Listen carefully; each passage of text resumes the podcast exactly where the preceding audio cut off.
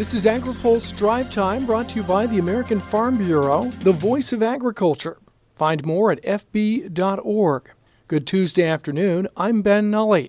U.S. consumers could potentially see delays in certain agricultural products due to the devastating floods along the Missouri River.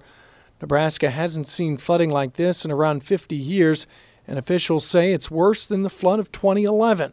Nebraska Agriculture Director Steve Wellman says the state will need to replace some 200 miles of highway and 11 bridges. 100 loads of milk are picked up every day in Nebraska and delivered to processors two thirds of those 100 loads go out of the state.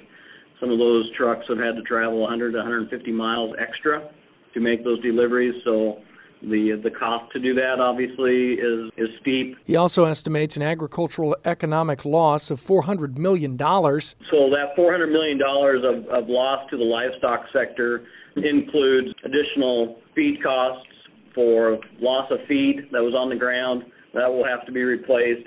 It includes a, a percentage of death loss that we tried to calculate, and then also uh, increased cost for care of the animals, uh, sick animals, low performance due to the weather, and, and lingering consequences from that. He says the department continues to work with USDA, the National Guard, and other state resources on gathering information to help producers. A southwest Iowa farmer who's seen the flooding firsthand fears planting delays along the Missouri River this spring. Dwayne Astrup grows corn and soybeans in southwest Iowa, about 15 minutes from the river. He says farmers typically start planting around April 10th or 12th, but thinks it could be later this year. I think we're going to be three to four weeks behind schedule, possibly. You know, it, it depends on the weather. Up there in the hills, or a lot of my ground is, the sun come out, and and it's rain finally quits sometime, that uh, things can change in a hurry. But you know, there's so much fertilizer to be put on that wasn't put on last fall, and you know, our workload is just doubled up for the spring. Astrup says before he begins planting, he still needs to haul contracted grain north to an ethanol plant, which is a bit of a challenge and the only road that's open is through the middle of Glenwood, Iowa, along the bluff. It's, it's a two-lane highway, and it is now basically an interstate, and it, it's just bumper to bumper all the way from Glenwood, Iowa to Council Bluffs up that Bluff Road. I'm hoping we can get that interstate back open at least at Highway 34 eventually and change the, the traffic patterns a little bit because it's hampering everybody's ability to make things happen here in, in the Midwest. He adds moving forward, local, state, and national officials need to go back to the drawing board to improve ways to control flooding.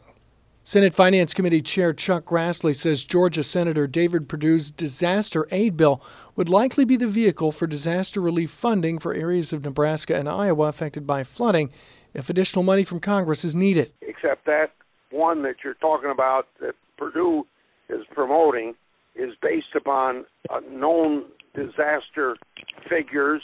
Whether or not we will have figures for western Iowa and eastern Nebraska in order to put it on that bill, I don't know. Perdue's bill provides disaster relief funding for growers affected by wildfires and hurricanes in 2018.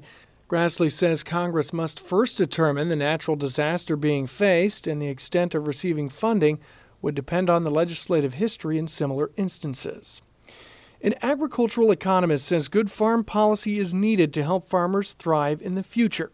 CoBank economist Dan Kowalski spoke at AgriPulse's Ag and Food Policy Summit Monday. The summit focused on shaping food and farm policy strategies for 2040.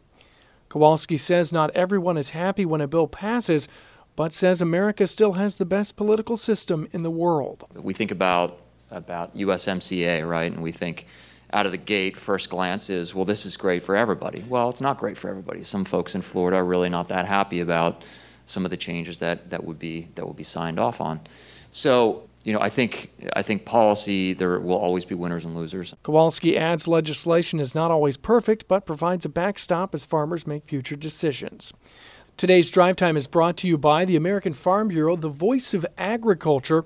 Find more at fb.org. For more agriculture, trade, environment, and regulatory news, visit agripulse.com. In Washington, I'm Ben Nuelle.